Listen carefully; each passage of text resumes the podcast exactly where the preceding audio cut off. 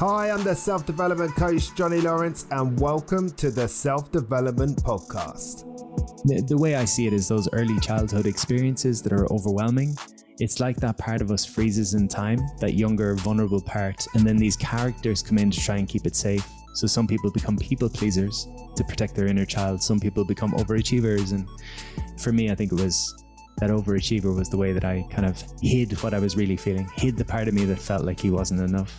Like I'll become a tough martial arts guy. I was a cage fighter when I was 18, 19. And that was my way of saying, you're not going to get near the vulnerable part of me. Time and time again, the people I work with say the same thing to me. You have to meet Pat Divilly. You're both so aligned in your beliefs, your approaches, similar outlooks, and I'd love to listen to you on a podcast.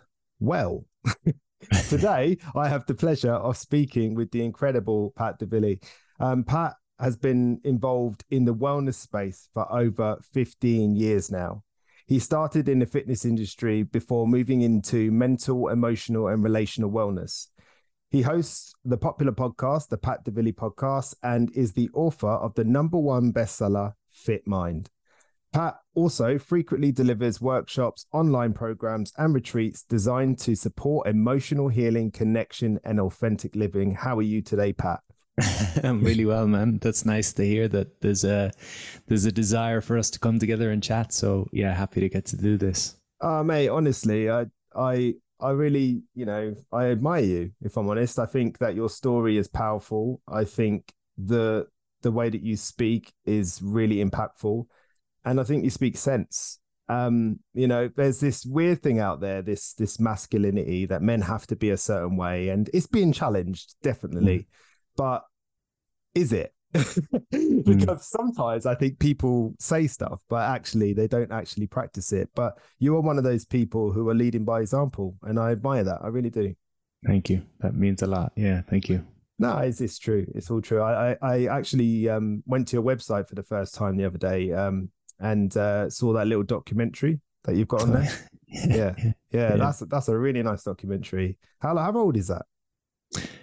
Uh, belief and belonging. I think that's uh, pre-pandemic, just before mm. the pandemic. I think that was filmed. Yeah, it was. It was a nice little project. Um, yeah, it was cool. Yeah, yeah for, for uh, yeah. yeah, I, I, mean, I just, I, I, that's that's partly part of the admiration. Really, it comes from um, your honesty. You know, because mm. there's some stuff in there that a lot of men wouldn't admit to feeling. You know, and I think that and uh, one of the questions I'm going to ask later is about getting honest with yourself, because I think that sometimes for men that's the barrier. Is that difference between how we feel we should show up and how we actually want to show up in the world? And mm. is that little space in between that's terrifying, it's dark, it's unknown, it's unpredictable. And understandably, men want to stay the hell away from that, you yeah. know, because that's where all the tears are, that's where all the shame are, that's where all the insecurities are. And that's difficult. That's very, very difficult. But I'm skipping a beat here, so um, let's let's start with um, for those people that might not have come across you yet. Could you just tell people a bit about yourself and your journey so far? Yeah, um, as you mentioned, I started out in the fitness industry, so um, growing up, I, I, struggled a little bit uh, with bullying and feeling um, like an outsider, I suppose. I was quite sensitive, and and uh, that didn't uh, land too well with others. And so I had a lot of insecurity growing up, kind of sense of like not being enough, uh, not being of any value, all this kind of stuff.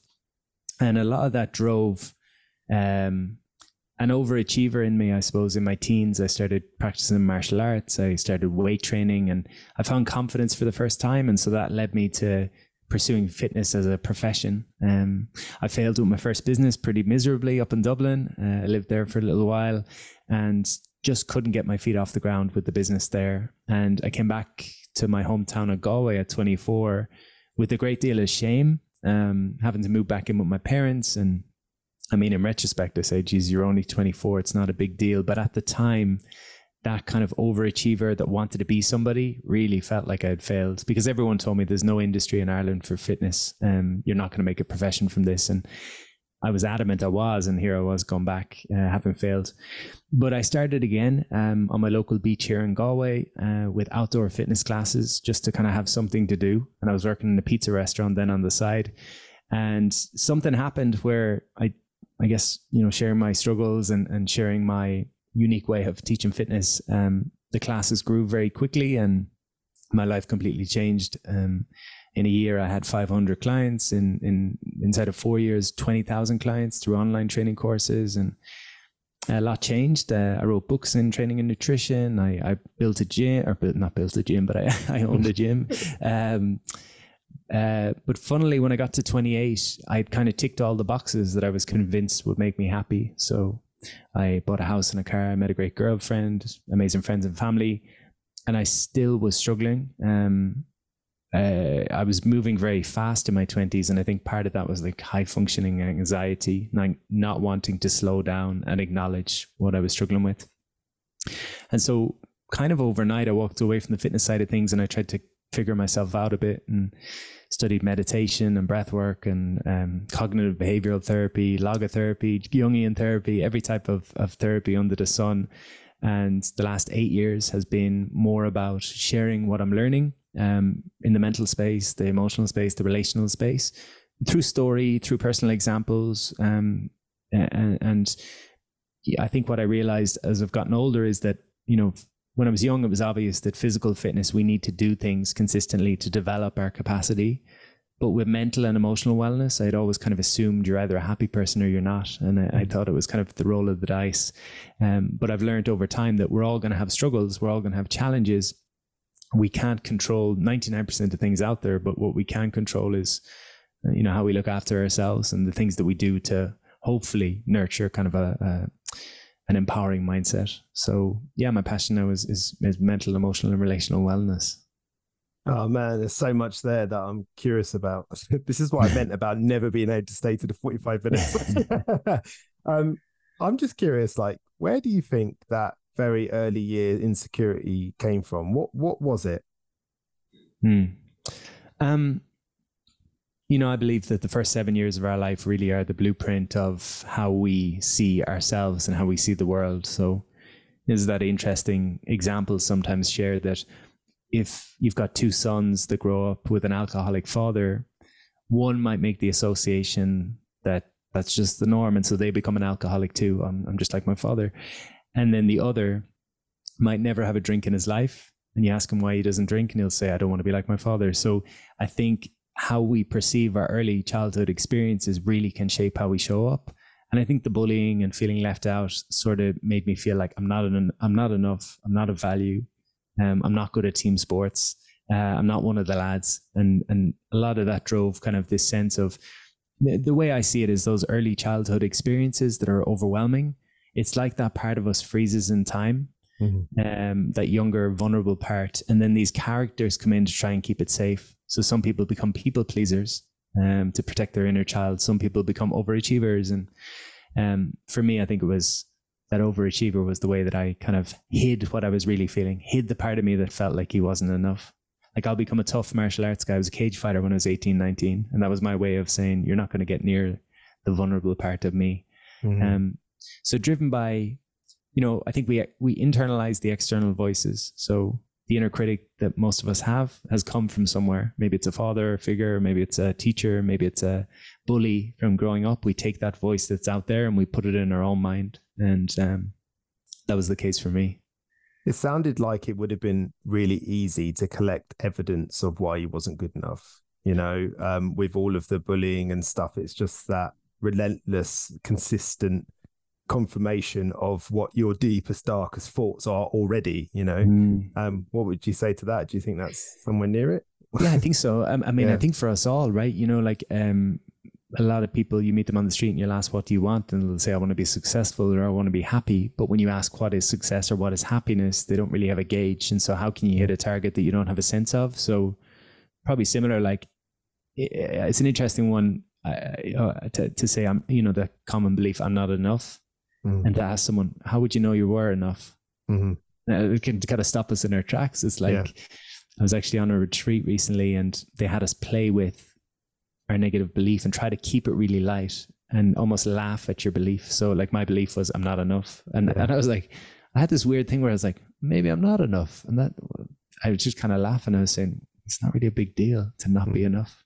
Yeah. Not enough for what? And that, that's, that's another question, isn't it? I mean, just to say, uh, you know, I, I, think I know why I resonated with you so much because I was in the fitness industry for 15 years. Yeah. Um, I I turned to professional wrestling and um, amateur wrestling and shoot wrestling because um, I was angry. I, I, went through some pretty physical abuse as a kid, some domestic violence, some torture, and uh, that shaped my belief system as a kid. Um, I grew up with that very strong feeling of I'm not enough, and it still rises its head. Mm. One of the victories I've had, if you want to call it that, is that I now realize that my job is not to dispel that belief, is to work with it because mm. it's not hmm. going anywhere. it's not going anywhere. As soon as I move up to, if you want to call it the next level, I'm not a great fan of that type of language. But you know, when I put find myself in a situation where I'm out my comfort zone, back it comes again, back it comes again. And early on, I used to think, oh, I failed. Um, I'm I'm still that guy. I'm still that guy. And I'm like, what if I'm always that guy? But mm. what if I'm always that guy? And when I was a kid, I was convinced by my surroundings that I was a weak and fearful person. I was scared all the time. But then I realized that actually, in order to be um, brave, you have to first be scared. so yeah. I continuously find myself in situations that scare me, which give me the opportunity to be brave. And then we go around in this cycle. And I think for me, I've accepted that. I've accepted that that's probably the way I'm going to move forward. And I'm going to stop trying to predict the future I, I still do though. Mm-hmm. I still do. It's it's a habit. I think I think you're pointing to something really um, really useful and interesting that, that certainly for me over the last couple of years has been and I think it's coming out more in the therapy world with internal family systems and these things. There's this idea that, you know, we might think of ourselves as this person here, um, but in reality we're many different parts. So you have a fearful part, you have a courageous part, you have a motivated part, you have a lazy part and almost compartmentalizing ourselves, we can mm. understand ourselves more because again, the part of me that doesn't feel enough, how old is that part? I'm 35 now, but that part of me that doesn't feel enough doesn't feel 35. They feel no. five or six or seven. So it's it's a nice way of kind of um yeah, communicating with ourselves. And yeah. just to share, just to share, I didn't realize the professional wrestling link. Um, uh, the, the, the, my escapism as a child was professional wrestling. I just loved it. I was obsessed and I carried that into my teens. And I remember contacting a wrestling school in the UK when I was 15 and I said, I want to be a wrestler, but I got to finish school first. What can I do between now and then to you know, be ready for wrestling school. And they said, start doing judo and lift weights. So get strong and learn how to fall. And I went back to school the next day and on the notice board, the law of attraction, I see judo classes are starting. Right. And so I started, started judo and it completely changed my life. It took me to America to be a cage fighter at 18. That introduced me to my first fitness mentor. My fitness mentor got me. Eh, so it's amazing how these kind of threads, I guess, can, can carry us in life that's unreal. Um, and and actually, uh, that's quite that's hit me actually because um, uh, that's when I was when I was young. There was like I say a lot of violence, and my escapism was wrestling. Um, mm. I fell in love with the characters, the music, the commentating, all of it, just the storylines, the lot. And you know, when I was uh, say 16 years old, maybe no, it was a bit sooner than that, but I went down to Kent and wrestled with the NWA UK. And that's, uh, that's who I contacted. Yeah, I thought I thought you'd say that uh, under a guy named Andre, but but then uh, a little while later, um, Fergal Devitt. I don't know if you come into him. Mm. Yeah, he uh, he started a um a wrestling school over in uh, Ireland. I wondered, did you ever go there? You know what? I was due to go. I convinced my. It took me months and months and months to convince my father to take me, and then my grandmother yeah. passed away the weekend I was due to go, so it never happened. But uh, oh but things they, things worked out as they were supposed to. But yeah, I have a, que- I have a question a question for you actually. Um, who were the wrestlers? And there's a reason I asked this. Uh, who were the wrestlers that you most uh, connected with uh, when you were younger? Uh, when I was younger, um, hmm, Shawn Michaels, um, Bret Hart, um, who else was there? Mr. Perfect it's got it's got to be some psychology in that, hasn't it? I was gonna say. I was gonna say. What, what, what is the common thread in the in the characters you liked? What did you see in them that you confidence? Confidence, yeah, yeah, confidence, um, self assurity, success, um, that attitude of just going after it. You know, like nothing's going to stop you. Because ironically, none of those were classically big men in a big mm. man sport. They were all somebody, and they, I mean, they're big men to me. They were massive guys, but um, you know, in a sport where everyone was six foot five plus, they wasn't. Sure. Um, but they never let it stop them, you know, and that's been my attitude my whole life. Like I refuse to believe, I absolutely refuse to believe that if somebody else can do something that I can't do it to. Mm-hmm. You know, I just don't, it doesn't mean I will, but I, I refuse to believe it. I will try it. I will try it and I will try. And the only way I think of failure is if you quit, you know, because I genuinely believe, I'm not just saying as a cliche, I believe that you can't fail unless you quit because things are there. I've had so many situations in my life where I've if I had labeled it failure at the time, I would have quit. But then years later, I come back and I just I have that little laughing moment with myself, like, oh, that's why that happened. I needed that. That was the only way I was going to learn that lesson so that I could move forward. You know, it's mm. like that. You know, you say to your kid or whatever, don't touch the flame. It's hot. They don't know what that means. They touch the flame, they know what it means then. Yeah. and they yeah. tend to not touch it again, you know. Yeah. But um going back to what you said about like multiple personalities in your mind um, or multiple aspects of yourself is probably a better way to frame it. Um, I, I often look at it like a committee. Like there's lots of different parts of yourself like your your self-belief your self-confidence um, your self-esteem all of these different areas of yourself including your self-respect. And i think what a lot of people can be guilty of and this is only an analogy is self-respect gets disrespected um, mm. And if you think about all of those all of those parts of ourselves uh, and many many more as a committee or a meeting room, and they're all there, and there's one person just getting told to shut up, don't talk, we're not listening to you. How would that play out in real life? It it would it'd be chaos. It would be really really bad. But yet we seem to do it to ourselves. We tell ourselves um, we disrespect our self-respect who and we get angry because we that self-respect most likely is trying to highlight boundaries. It's trying to say hey listen this this person's crossing this boundary. It doesn't have to be a big one. It could just be a small one but those small ones turn to big ones tend tend to anyway. Mm. um, how do you feel about that idea or am i mad?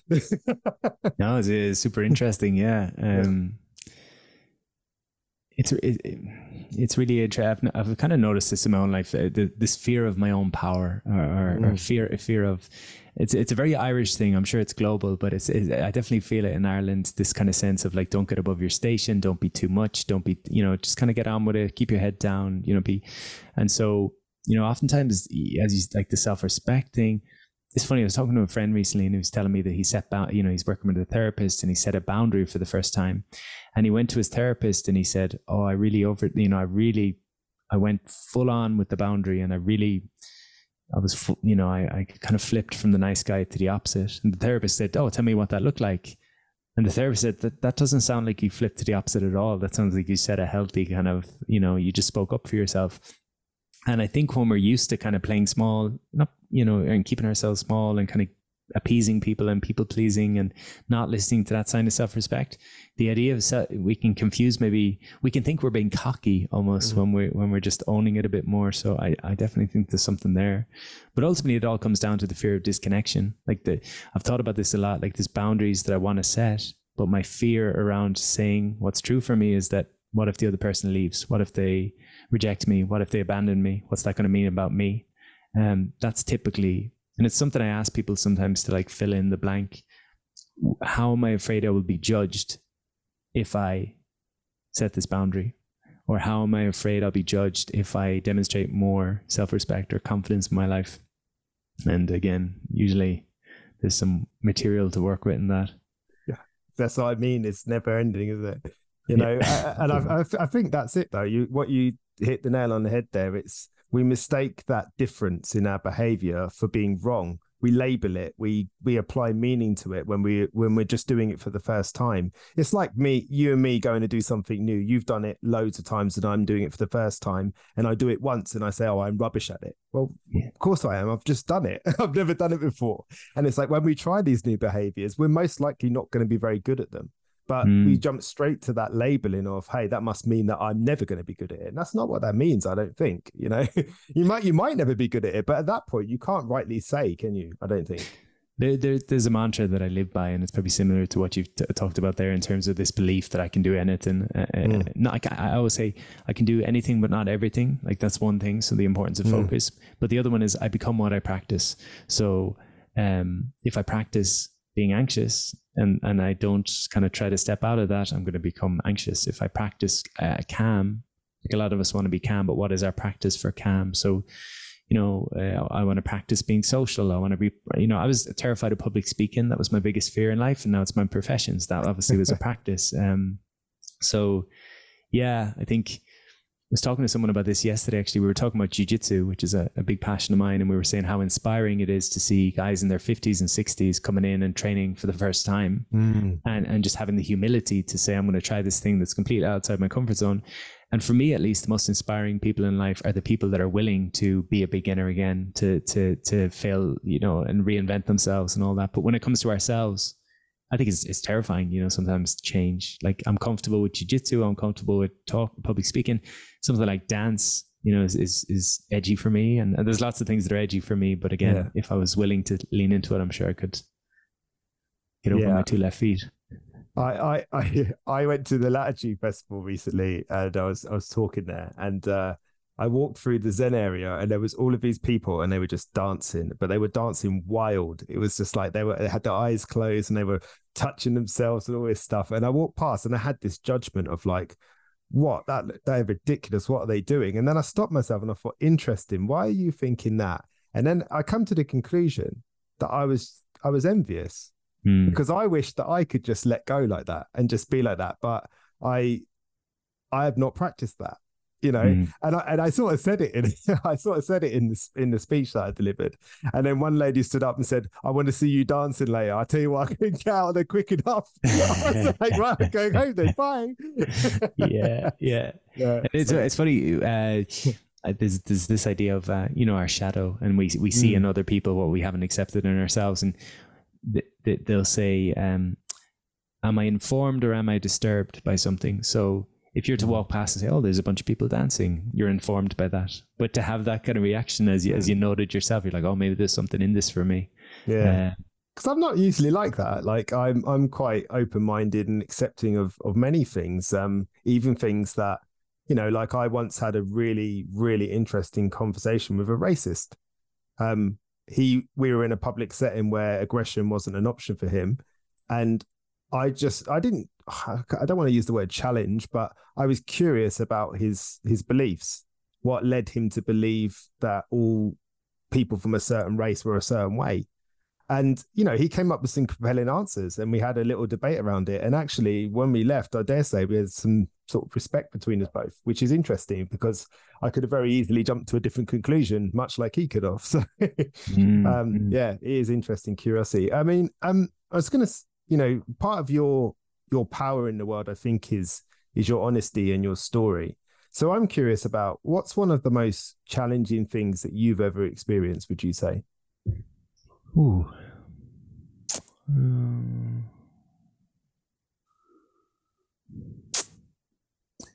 I think, you know, my when I went to Dublin that time at 22 to to try and launch this business, and I say launch a business. I mean, I wanted to teach fitness classes in a park. That was the business. Um, but I was struggling with finding my feet in Dublin and and uh, borrowing money from anyone I could because I didn't want to come home and uh, using a lot of drink at the time, like to numb myself and and distract myself from from and I reached a point where I was suicidal, and I went to the the docks uh, in the middle of the night and and kind of stared in the water and thought, you know, I don't know if I want to keep going. I was I, I had so much energy in my body. I walked around the city for hours and then sat at the docks, and you know that was definitely a one of the more challenging time periods in my life. Um, yeah, that's the one that jumps out. Probably is the most like intense. You know, just the, the, the real sense of lo- like completely lost in life, you know, and mm. I completely isolated, and you know, I think suicide is linked with shame, like, and shame is linked with kind of hiding, like there's something wrong with me, like I'm different to everyone else. Other people don't experience this, this real isolation, and that was really what I felt. I was like I'm the only person in the world you know, with a bit of perspective, of course, I can look and I say, again, you're in your 20s, you're figuring it out. You, you can be in your 30s, 40s, 50s figuring it out. But when you're in it, uh, it can feel very isolating. And I think partnered with that, that was like early days of social media, and I was putting out this image that things were going well. So that I think that's important too. Is like when there's a disconnect between how you really are feeling and how you're really living versus what you're portraying, the Yeah. bigger the the bigger the disconnect, the further you feel from yourself, um, or at least the further I feel from myself. So Yeah, there's like a shame of hypocrisy, isn't there? Like, um, I've been guilty of that in the past. When I used to put it out there, I was Mr. Fitness, and I had a very quiet background alcohol problem. Like that was wa- massively out of control. Many times I would uh, be in the gym and training people, and it, it, strangely enough, never impacted my job. But I'd feel terrible, and I was there giving all this energy, and I'd walk away feeling very fraudulent. Um, you know, no one ever complained, thankfully, but it's just uh, I am authentic. I am very moralistic. So to me, I always felt like I was just lying. you know, I was living a lie. But I mean, what what made that so difficult then? Was it what what if you could name it? What would it what would have been the thing that made that experience so hard? isolation, I think that sense of I'm the only one in the world because I had gone. You know, I asked you earlier about the, the, the wrestlers you liked and stuff, and I, I think for me, when I think back, there was uh, Jeff Hardy is the one that kind of stood out to me, and I was reflecting on. Yeah. I, I was on a Jungian podcast once, and they asked me about who I admired growing up and who I didn't like, and they kind of play, it showed me how that played out in my life since. And uh, uh, Jeff Hardy was a wrestler who was kind of he was kind of cool, but he was different and he was on the Yeah. edge and he did things his own way. And I, I think I've always kind of carried that with me that I want to do things my way. And um, when I left school, there was this I'm going to do this fitness thing, and everyone around me said, "You can't make money in Ireland from fitness. You can't. You can't put food on the table." And no, I'm going to make it happen. I'm going to make it happen. And the closest people in my life were telling me no. My best friends were telling me no. My parents were telling me no. There, there's nobody supporting me. I was completely on my own with this thing. But there was this dream. I'm going to make it happen. I'm going to make it. And then when it wasn't happening, and I was broke, and I was using alcohol uh, to numb myself, like and and I was having to face the the reality of going back with my tail between my legs and saying, "Dad, can I can I move back into the house?" It didn't work. It was that it was that kind of def- ultimate defeat, I think, and the isolation of you were all right and I was wrong. Who was I to think I could chase my dream? You, you were, you know, that I think that was it. Isn't that interesting though? Because they wasn't ultimately right, were they? That is a good example of labeling something too early or applying meaning to Mm. something too early. Because a little bit later on, you made it a huge success. yeah, you yeah. know, you know, and, and and I wonder, would you have made it a huge success if that if that event hadn't happened?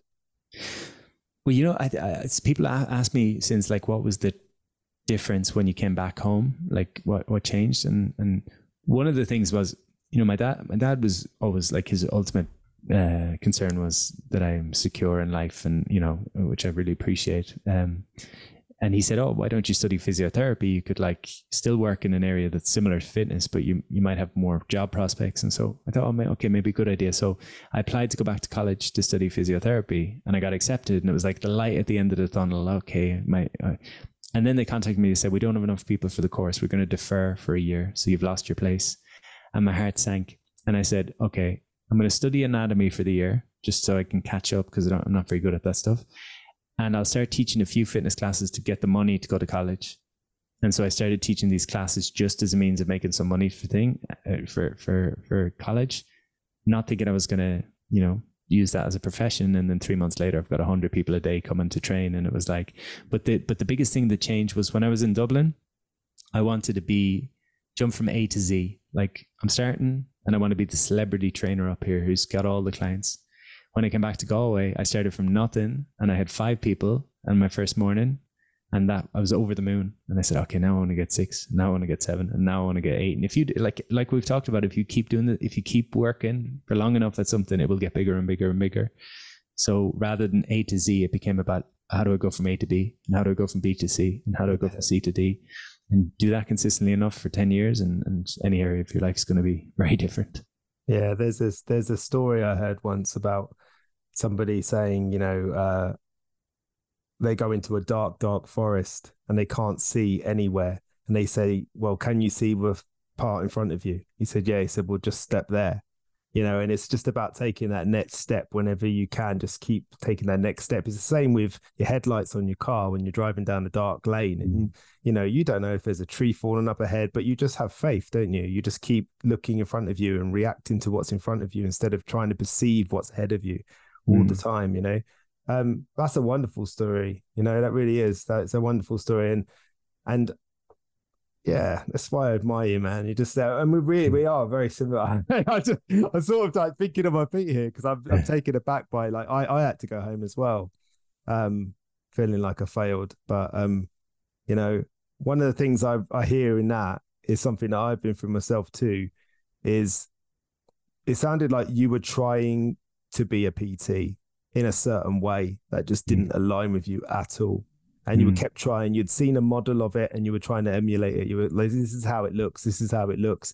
And then when you went back, you just did it your way because you're taking that pressure off. You know what I mean? You're taking that pressure off yourself and you was like, well, I'm not trying to do that anymore. That didn't work. That's not going to work. And then look what happened. You know, there's, there's got to be a nice eloquent way of, of putting that into a quote for Instagram. well, you, you know, you know what was funny was so I start these classes on the beach. They start going well uh, word starts traveling outside of Galway, and and I got a, a role on the TV to do like ten weeks on national TV, the fitness expert each week, and because this thing got big quick, and I was still the insecure guy that now had, you know, I thought getting successful was going to make me feel more secure, but really it just put a magnifying glass on my insecurities. It made me feel like, oh, now there's just more people that are going to see that I'm a, a whatever I am. But I would go every week to the telly and we'd record the fitness segment and people would send in questions and the presenters would say okay pat there's a question here about how to get a six pack and every week i would self-abandon and i would lose that authenticity and i'd think i need to be the fitness guy. And i'd be looking up what do fitness people wear? You know when they're on the telly and i was dressing up the way i thought fitness so i definitely lost that at times and you know uh, in my head i thought well there's no easy way to get a six pack but i can't say that because they want the soundbite answer. And i'd every week I'd drive home from the telly and I'd, I'd, I'd say, oh, fuck, I let myself down again. Um, so, wow, that's really powerful. Yeah. yeah. That's so powerful because I think a lot of people do that. I think people do that um, with their businesses. And I, I was talking to somebody the other week about Instagram and Instagram growth. And they were saying the problem is people can't really be themselves on Instagram anymore because it doesn't, it's not supported by the algorithm. So mm. people have to play to the algorithm in order to get to a certain place to be able to be themselves. yeah, yeah. Mad. yeah. And I was like, yeah, I'm not doing that. I'm not, not, I'd rather just not have no followers than, than than play that game. That's not I've done that before and it and I end up in a bad place when I do that. You know, I don't drink anymore because and I tell people I'm just I'm just not very good at it. I did it really badly. yeah, you know, yeah. I'm drinking to the early hours of the night at the sacrifice of everything. So um, I'm not going to do that. I'm not going to put myself in a place where I have to sacrifice my integrity, my morals anymore. Uh, and that means that sometimes there'll be opportunities I miss out on. And I think I'm grateful for what I have. Is the mm. truth, you know. Mm. Um, just to tie that up you know that that what that terrible experience. What do you think you ultimately learned from that? Hmm. you know probably the, what you mentioned uh, about the kind of um the, there's that fable uh, that's shared sometimes about the oh god i often i often try and share and i mess it up. Uh, the farmer that has a bunch of horses. Have you heard this story? I think Chinese farmer with the horses. Is it the Taoist farmer? What's it? Is what is it? Is it the Taoist farmer? Is that? Is yes, that yes, yes, yes, yeah. yes, yes, yes. Yeah, yeah. So ultimately, for any for anyone who hasn't heard, it's uh, this man has a farm and he's got a bunch of horses, and one day the the gate gets left open and he, one of the wild horses disappear. No, he has. Does he have two horses? And he wakes up one day and one of the horses is gone is, or two of the horses are gone. I'm making up the story as we go. I love it. and his neighbor, his neighbor comes around and he says, "Oh, it's terrible. You know how how sad, how bad." And the farmer says, "No, you know, we don't know if it's good or bad." And the next day, the the two horses come back, and now they've got a a bunch of wild horses that have come with them. So now he's got like twelve horses. And the neighbor comes around. He says, "Oh, how amazing!" The farmer says, "Ah, we don't know if it's good or bad."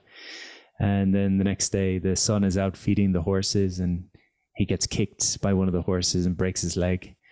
And neighbor comes around, oh, how how sad, how bad, and he goes, we don't know if it's good or bad. And next day, uh, the military come and they say, right, we're taking all the well, uh, well, uh, healthy men to come to war, and the son has the broken leg, so he can't go to war. And the neighbor comes around and he says, oh, how how how, how good, how, and the the moral of the story, of course, is in isolation. I always think about like if you zoom in on a picture, like zoom in really close on a picture, you're going to see this little speck of color and it doesn't have much context. But when you zoom out and there's beauty in it, so I think that's what I learned from that experience was no matter how good things get or no matter how bad things get, it's just an experience and it's a part of a bigger picture. Um, and if you can hold that and you know see rejection as redirection and see nice. you know the, these kind of things, um, you know,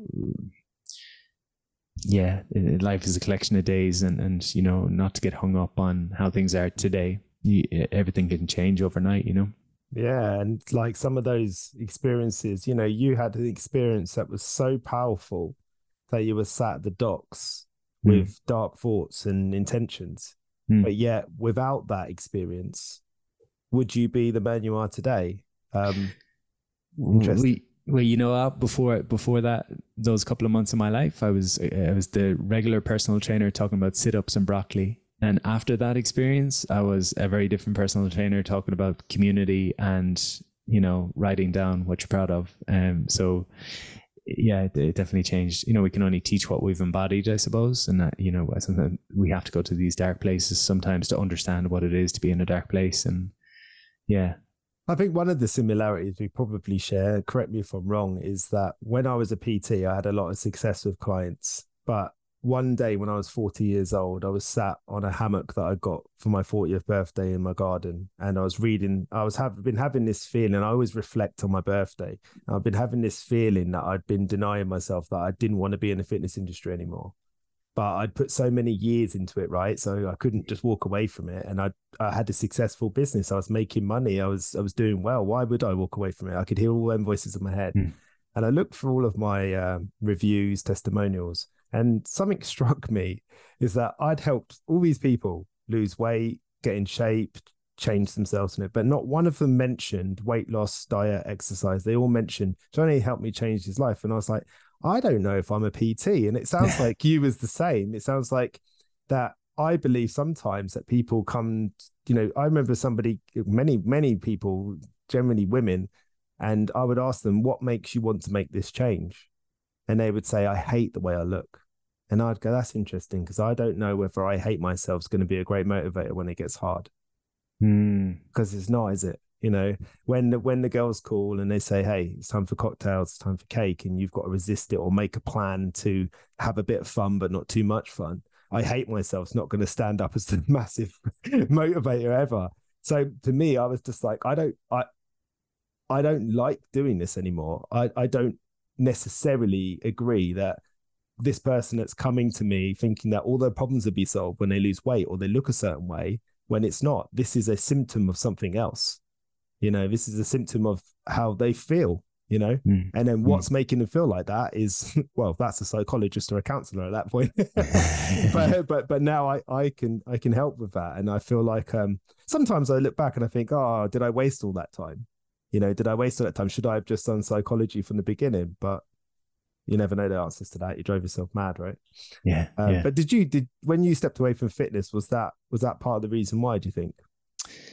Um, I it was twofold. Um, yeah, it was a couple of things. One was I, I felt out of integrity myself. I was a little mm. bit. Uh, I was telling all my clients to chase their goals and chase their dreams, and it had just become a bit boring to me. And I'd become a bit numb to it. Like we had 800 clients a month at times online, and people were coming, "Wow, I've lost this much weight," and it just meant nothing to me anymore to hear, you know, because it was the same. I just knew like the system's going to work if you work the system, kind of thing. So I was a bit disconnected from it. Um, I was burnt out. I think I was, you know, running around the country doing talks and and and running the gym and running the online business and having staff, which was something I never wanted to have. Um, so, and then the other side, I think because I grew up and it was my passion and it was my lifeline for so long, fitness. Uh, when it became my work and I was living in the gym all the time, it kind of helped. You know, I say it kind of pulled me away from. It was like, oh God, I don't know if I love this anymore. I want a separate space which ironically was what brought me back to martial arts 10 years after stopping because I needed somewhere that I could go and kind of tick that box. But, um, you know, there's, um, it's a, maybe a little bit out there for some people, but there's this idea of, you know, people think about life purpose, like what is my life purpose? And, and sometimes people think it's going to fall on their lap or, or people think that maybe, oh, he knows his purpose. He's lucky or she knows their purpose. Um, and I always believe that purpose is about leaning into whatever's calling you at that time.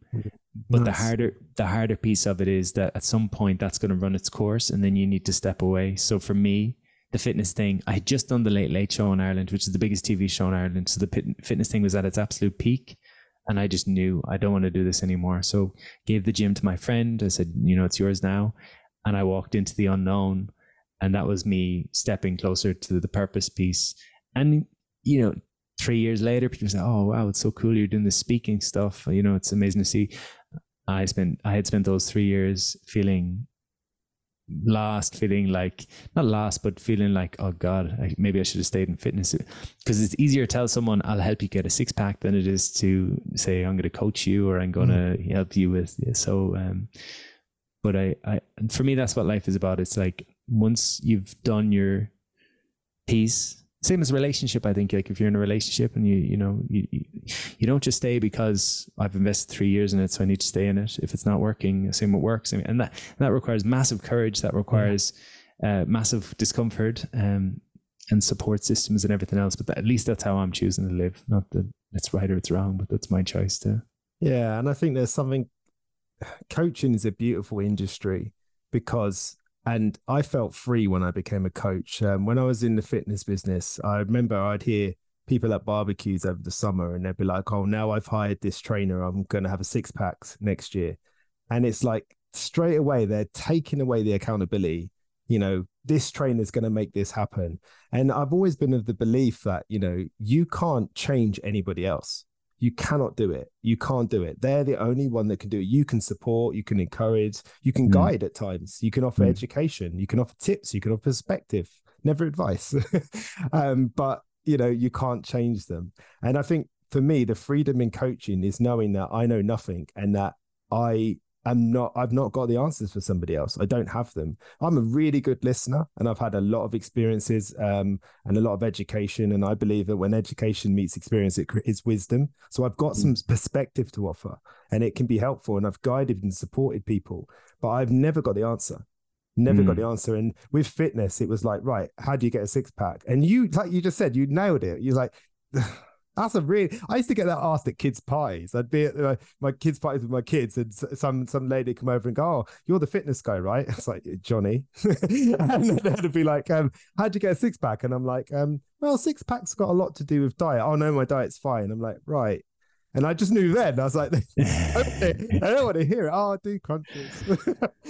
you know, the you're the fitness guy is funny. I a couple of years ago I was I was going deep in trauma work, so I was doing physical trauma release work. I was doing Gabor Mate's compassionate inquiry work. I was nice. doing all these different trauma courses, and I went to Portugal for two months, and uh, I was working from there, and I was uh, I found a kind of a Facebook group for all the people that were into yoga and stuff like that, and I said, look, I'm going to be here for two months.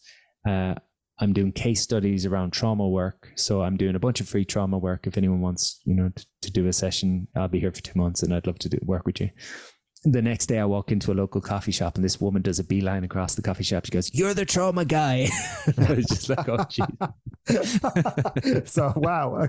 Look yeah. around like yeah, welcome to Portugal.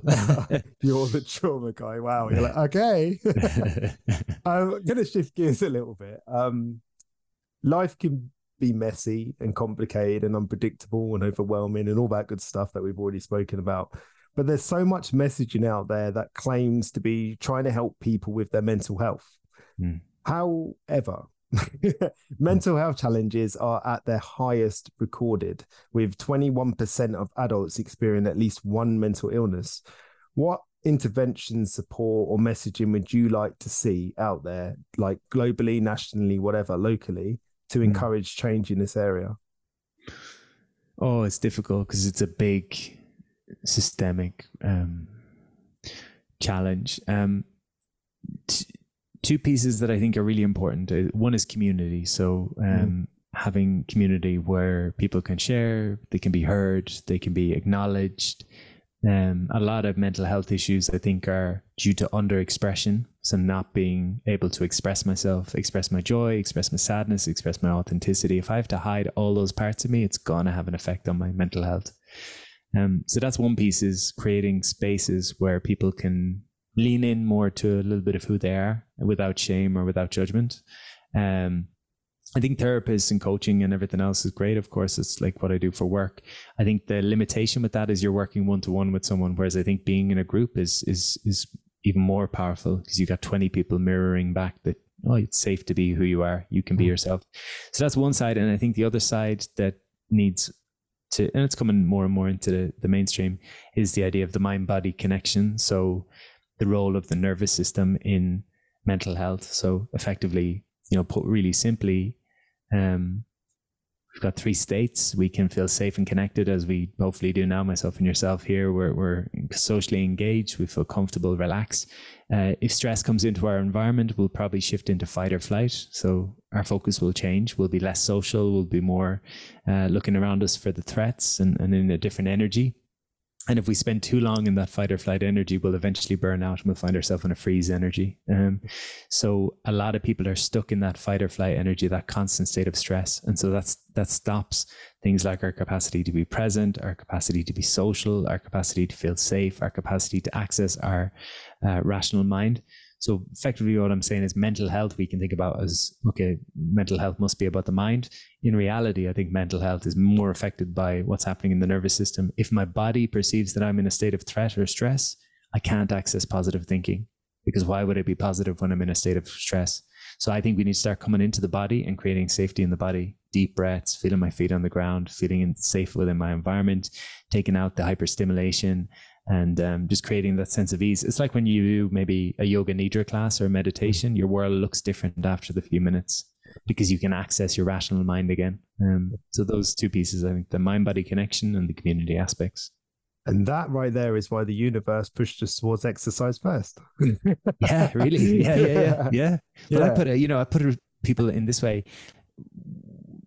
you know, we again we talk about mental health, we talk about depression, anxiety, these different states. Those are physical states. They're they're happening in the body, and so, you know, if I'm in work and my boss shouts at me, I'm going to have a physical response to that. We, we, it, it, I'll have anger come up in my system or fear, and that'll be a collection of sensations in my body running around the place. There'll be a hormonal dump happening within my body, and that wants to be expressed if that mm. if I if I if I have pure expression, I'd hit my boss or I'd run away or I'd shout or I'd scream, but of course it's not appropriate. And so I sit there and all that sits in my system.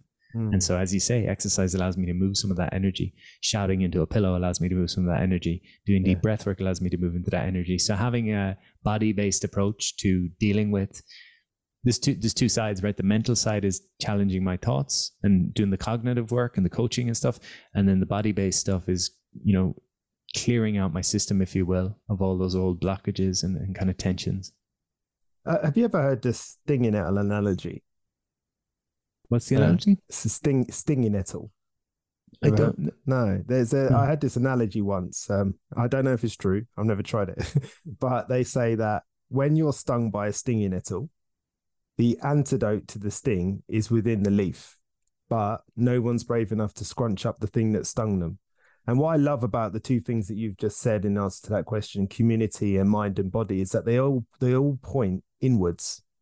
They all point to the fact that, and the analogy for me is that the answers to this, this the answers, the solutions to the challenges or issues you're facing are always found within, but we're we're convinced to look without or mm. outside of us. Mm-hmm. And what you're saying there is you go to community and the reason you go to community is because it's reflected back to you. It's okay to be you.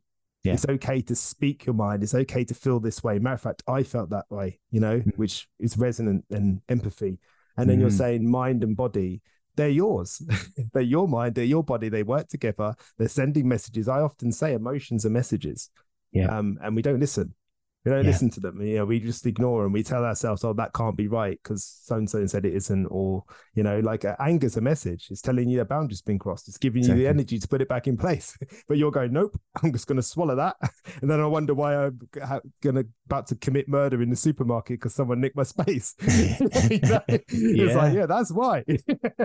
yeah, well, uh, of course, the West we like prioritize the mind so much, and we're taught from a young age to be in the mind. So uh, as soon as before we even realize it, anger is happening in my body, and I'm in my head trying to f- micromanage that or trying to like defend against that or whatever it might be. So you know, going back to what we talked about earlier, that overachiever character or the people pleaser character, these characters, these are all efforts to run away from the sensations in the body because I don't want to be with the sadness. I don't want to be with the anger. I don't want to listen to those parts because that feels edgy or vulnerable.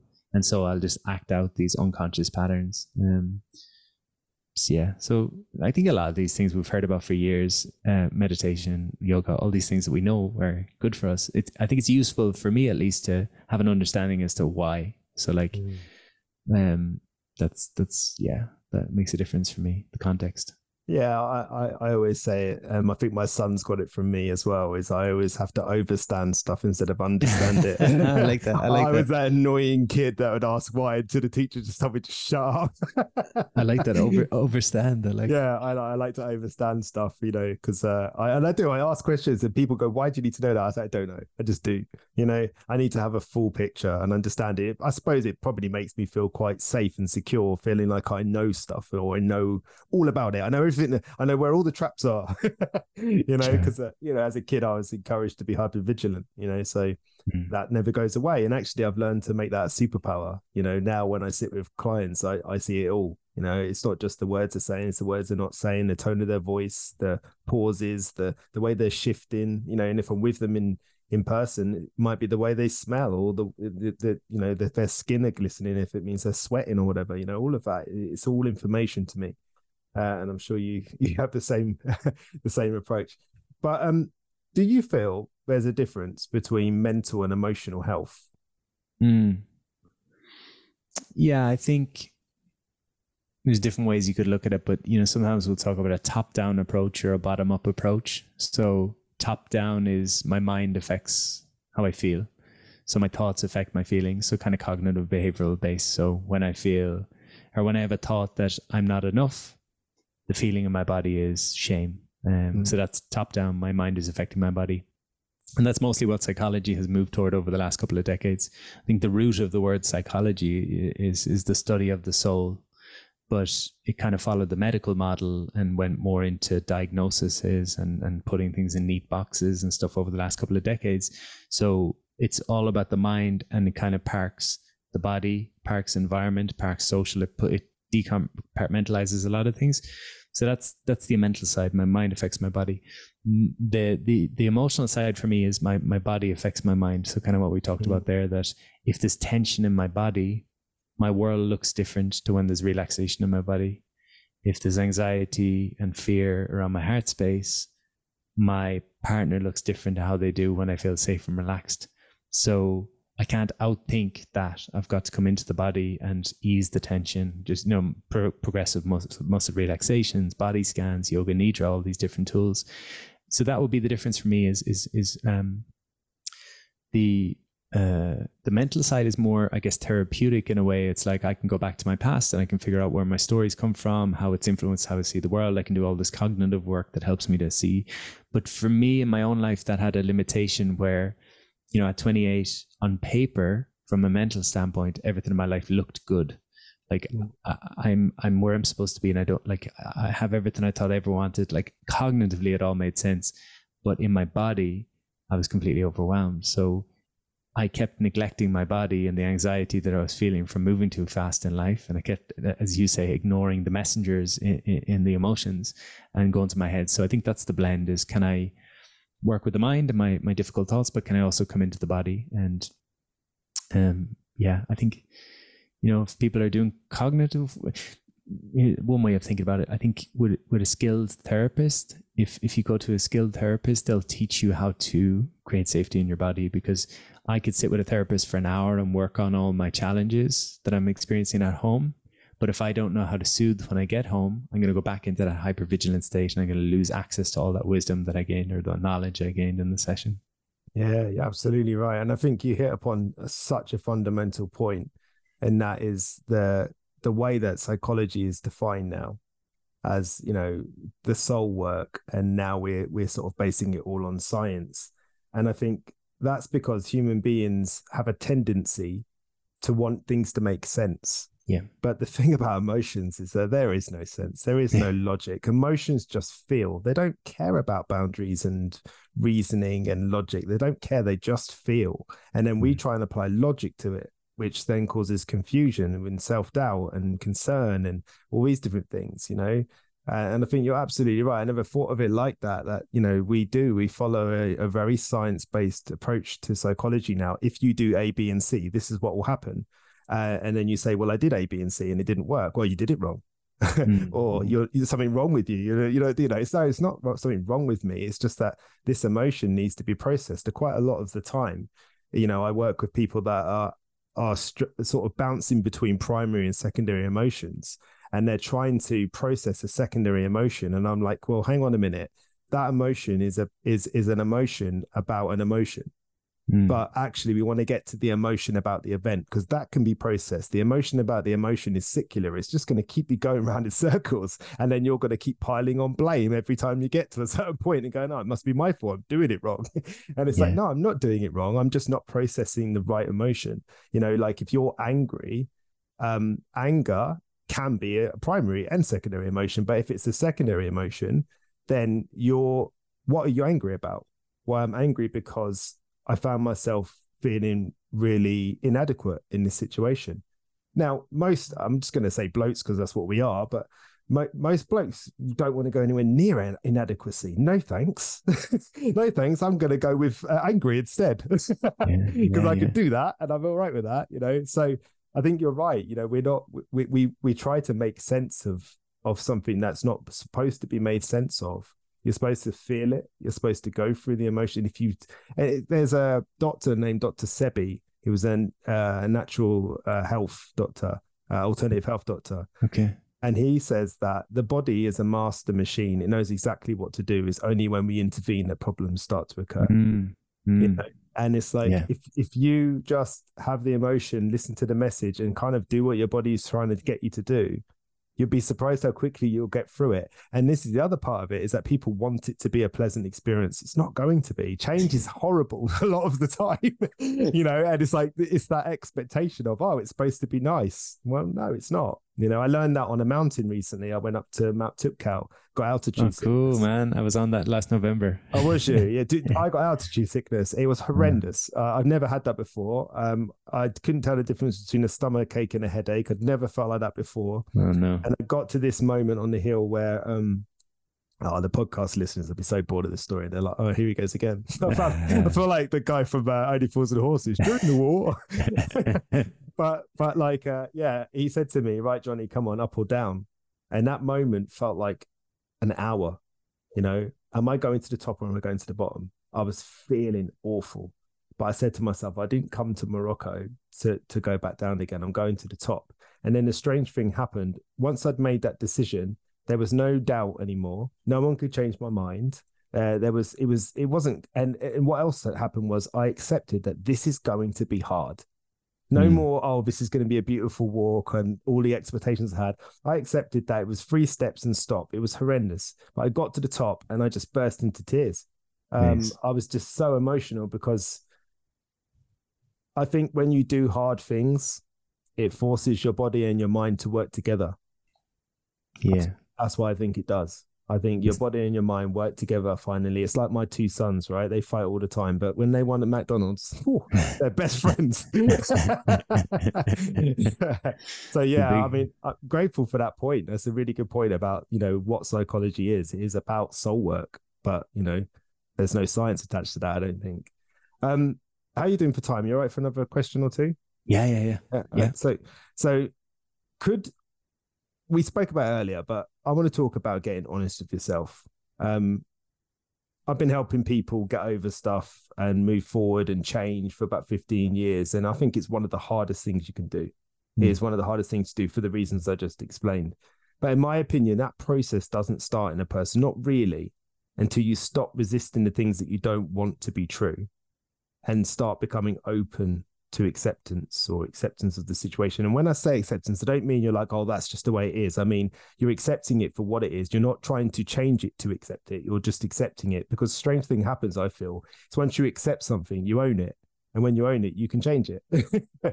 You know, so how important do you think, based off of your own experiences and what you've seen, do you think it is to be honest with yourself? Yeah, it's essential. Um, Anthony DeMello is one of my favorite teachers. He was a Jesuit priest um, that spoke about spirituality. So when he died, the church didn't really know what to do with him because he spent his life telling people, look within. Um, but he has a quote that says, What you're aware of, you're in control of. And what you're not aware of is in control of you. So what you're aware of, you're in control of. What you're not aware of is in control of you. And so, as you say, you know, I, I talk a lot about shadow work, which is about taking the parts of ourselves that feel a bit icky and we want to hide from the world. And rather than hiding them, hold them out in front of us like this. So, for example, you know, part of my shadow is I want to be, I want to impress people with my achievements and that's that's just like this this kind of murky energy of a way that I I I can pretend that's not true and hide it, or I can hold it here, and it's much more valuable for me to hold it here and be honest with myself about that's a way I trip myself up.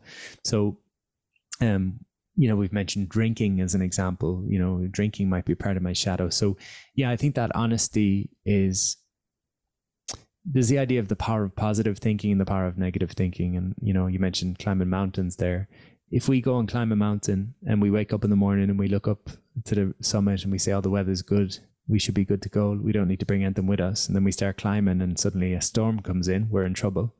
And so we wake up and we look, we say, oh, it's looking good, but we better bring supplies just in case. And for me, it's kind of the same thing that it's great to think, you know, think positive, think for the best, all this kind of stuff. But I think it's important also to be honest with yourself. So using a fitness example, if I'm going to join the gym this year, it's probably worth me being honest about the fact the last five years I've joined the gym, I've quit after a month. Mm. Because if I'm honest about it, I can reflect on it, I can learn from it. But if I just rely on motivation and oh, everything's good this year, it's, it's different. So, yeah, the self honesty is is huge. Um, because I guess also when we hide parts of ourselves from ourselves, it's like it's kind of a form of self loathing. It's kind of like I don't accept myself because I don't accept these parts of myself. Whereas if I can bring it up and I can say, okay, there's parts of me that are a bit narcissistic, there's parts of me that are a bit judgmental, there's parts of me that are a little bit addictive, there's parts of me, okay, I want to work on these parts. So I'm going to work with them rather than, you know, banish mm. them to this is one of my teachers talk about the basement you know we banish these parts to the basement and they're like the angry child down in the basement that's turning into a monster you know yeah yeah and i think like what you just said there is is so true like in a, it's like I was reading a book recently where they was it was about change and they were saying that you can weaponize laziness. And I loved it because it's like laziness is is the enemy, right? It's the enemy of change. It's the enemy, it's procrastination, it's lack of motivation, it's all that. Or is that laziness just that you've become really good at this, which is sitting and playing the Xbox or whatever, you know? Um, and I think that's I think you're, you know, there those those sort of things that we demonize if we look at them in a different light and we ask ourselves you know like what's going on there? What am i motivated to do? I think you can weaponize them. I think you can take them and, and make them a tool yeah i mean like i don't know if it's the same kind of line of thinking but procrastination as an example. If i can get curious about procrastination mm. i always i always have this thing of like ask what is it giving you? So whether that's mm. an addictive tendency or it's a pattern. So oh i procrastinate all the time. Okay what does procrastination give you? And maybe it gives you well i'm fearful of actually putting something out there so it keeps me safe in that regard maybe i procrastinate because the task is too easy but if i leave it until the last minute then it gives me a sense of urgency and then i actually have to mm-hmm. work on it which is yes. common for some of us i think because yeah, yeah. we, we all chase addictive flow states and the way to get in flow is to have a level of challenge but if the thing is easy there's no challenge and so it's boring um, so everything's given us something. And that's the key, I think, is looking at ourselves through a compassionate lens. So find the stickiest, most ugly part of you and ask yourself, like, what's the value of this? What's the beauty in this? What's the potential in this? What can I learn from this? Like all those kind of questions can be really useful. Um, yeah.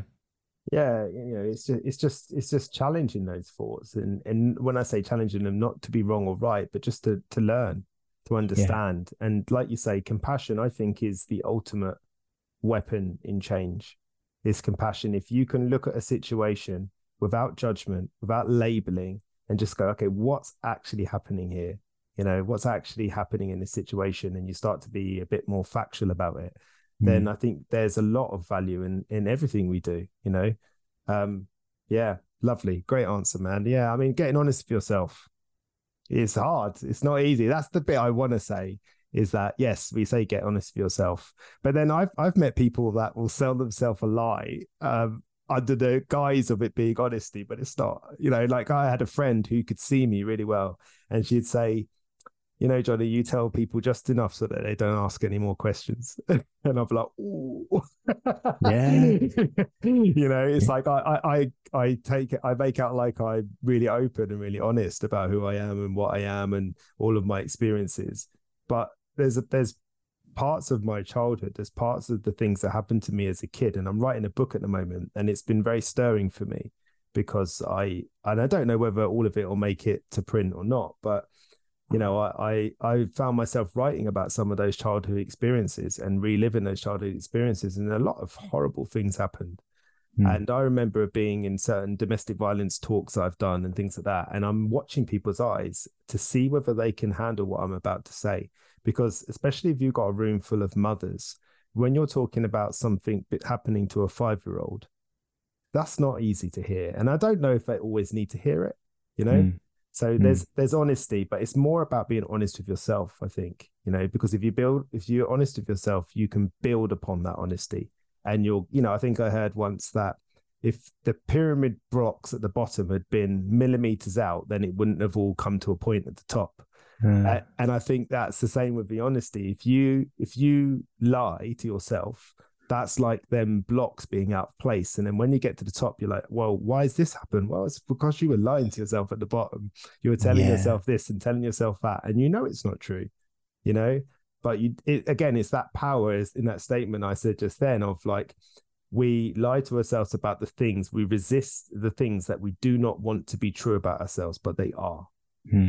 You know, and that's hard. I was, I was only chatting to a friend yesterday and saying like how lucky we are to have people in our lives that call us out a little bit. I yeah. actually call us out. There's a different language on that. Call us forward because they see a they see a potential in us. And yeah, I had a funny one recently. What did someone say to me? They said you realize you flirt to keep things on the surface because mm-hmm. if you remove the flirting, you have to go deeper. And I was mm. like, oh, so, and it's like, nice to see you. Bye. yeah, yeah, yeah. But it's it's but it's so. Uh, I I I I thought about. I shared this with a corporate client a while back. I said I think about feedback in, in different levels and like the first level of feedback is I don't want to hear it. Like I don't, I don't want to hear. It. Uh, the second level of feedback is you say, "Hey Pat, you, you talk too much," and I say, "Okay, okay, I'm just gonna." Third level of feedback is actively going out, and that's something I try to do at least once a year. Is like go to three or four of my close friends and send them a couple of questions. Say, "I really appreciate if you could take ten minutes on this." Where am I good friend? Where do I fall short? Where do you see me out of integrity? What are my biggest challenges that you see that I keep repeating? Da, da, da and and I, I I send it to people that I know will push me. I don't send it to people who say, "Oh, you're a legend. You're yeah. you're just," because I don't want that, you know. Um, and yeah, it comes back to what we were saying earlier about mirroring us being mirrors to each other. Um, other people see our beauty. Other people also see where we're out of integrity. So it's just being open to that. I think. Mate, you're so right. Uh, this has been a great conversation, but I'm sure you're a busy man and you've got lots to do. So I'm gonna end with just one question, and that is that same question I ask everybody, and that is: Is there anything that you'd like to pass on that could help people with their self development? Hmm. Well, maybe two tools. Uh, one is uh, it's a practice called morning pages, which some of your listeners might be familiar with. And morning pages came from a book called The Artist's Way. Actually, I'll just share this as a, one one thing to pass on. The Artist's Way. So this lady was a an artist, um, but she she was an alcoholic, I think, as well. And then when she stopped drinking, she found the creativity disappeared and she got into a bit of a funk and she couldn't get her creative flow going. So she started this practice where every morning she'd write three foolscap pages and it would just be stream of consciousness. So some days she'd wake up and she'd say, oh, I've nothing to write about. So she'd just write that. My mind is telling me I've nothing to write about. And then the next thought would come and she'd just write that. And she'd just write for three pages, close the book, not reread it, nothing else. And this became the practice. And so I've had people with every type of traumatic background, you know, all all sorts of stuff. And doing this for three months every morning, take 20 minutes, write for three pages, just dump whatever's on your mind and it's like turning on a dirty tap and it spits out the dirty water and then you get to the clean stuff. So you're just emptying your mind in the morning. And that will help you to be honest with yourself because all your stuff will keep coming up. Like it'll mm-hmm. just keep coming up. I'm not happy in my job. I'm not happy whatever it might be you know? So the morning pages it's called that's a great practice worth looking at. And then i suppose one more is just um, the power of breath. Uh, look into um, functional breathing uh, we breathe you know the, the breath is the link between the body and mind we talked a lot about body mm. and mind today if you're not breathing well and it's very simple stuff but if you're not breathing well you're putting yourself in a stress state all the time and when you're in a stress state your world is not going to look safe and you're going to get caught in a cycle so if you can improve your breathing you'll improve your thinking um, so those two, two, two tools, uh, morning pages and, and breath work. I spoke to a breath work expert on the podcast and they said something really profound. They said that the breath is the only essential function of the body that can be controlled. And yeah. I was like, wow, I never thought of it like that, you know? Yeah. So it, it makes you, it makes you think, you know, because it, it sounds to me like it can control a lot of things in your body, your mood, your temperament, all those different things. So Sure. Good, great advice, man. Thank you. Um, just just before you go, uh, what's next for you, and where can people find you? Um, I have been getting quite into body work, so I, again, kind of an effort to look at uh, the body in terms of mental health. So I'm doing a lot of uh, deep uh, tissue body work for emotional release. So I'm studying a lot of that. Um, I'm running a men's program in the next couple of months called the Masculine Leadership Program. So that's masculineleadershipprogram.com and uh, yeah, just doing corporate work and, and coaching and uh, a bunch of other things. But uh, patdivilly.com is the, is the best place to find me. Perfect. Pat, this has been exactly as I thought. And it turns out, I have to say to all the listeners and all the people that have uh, pointed us together, thank you. You were right. Yeah, yeah thank you. I, have I've really enjoyed it. It's been great, yeah, man. Thank you. Me too. Thank you, mate. So that's all from me for this episode. Thanks again to my podcast producer Charlie from Chatter Podcast, and I'll catch you next time for another episode of the Self Development Podcast.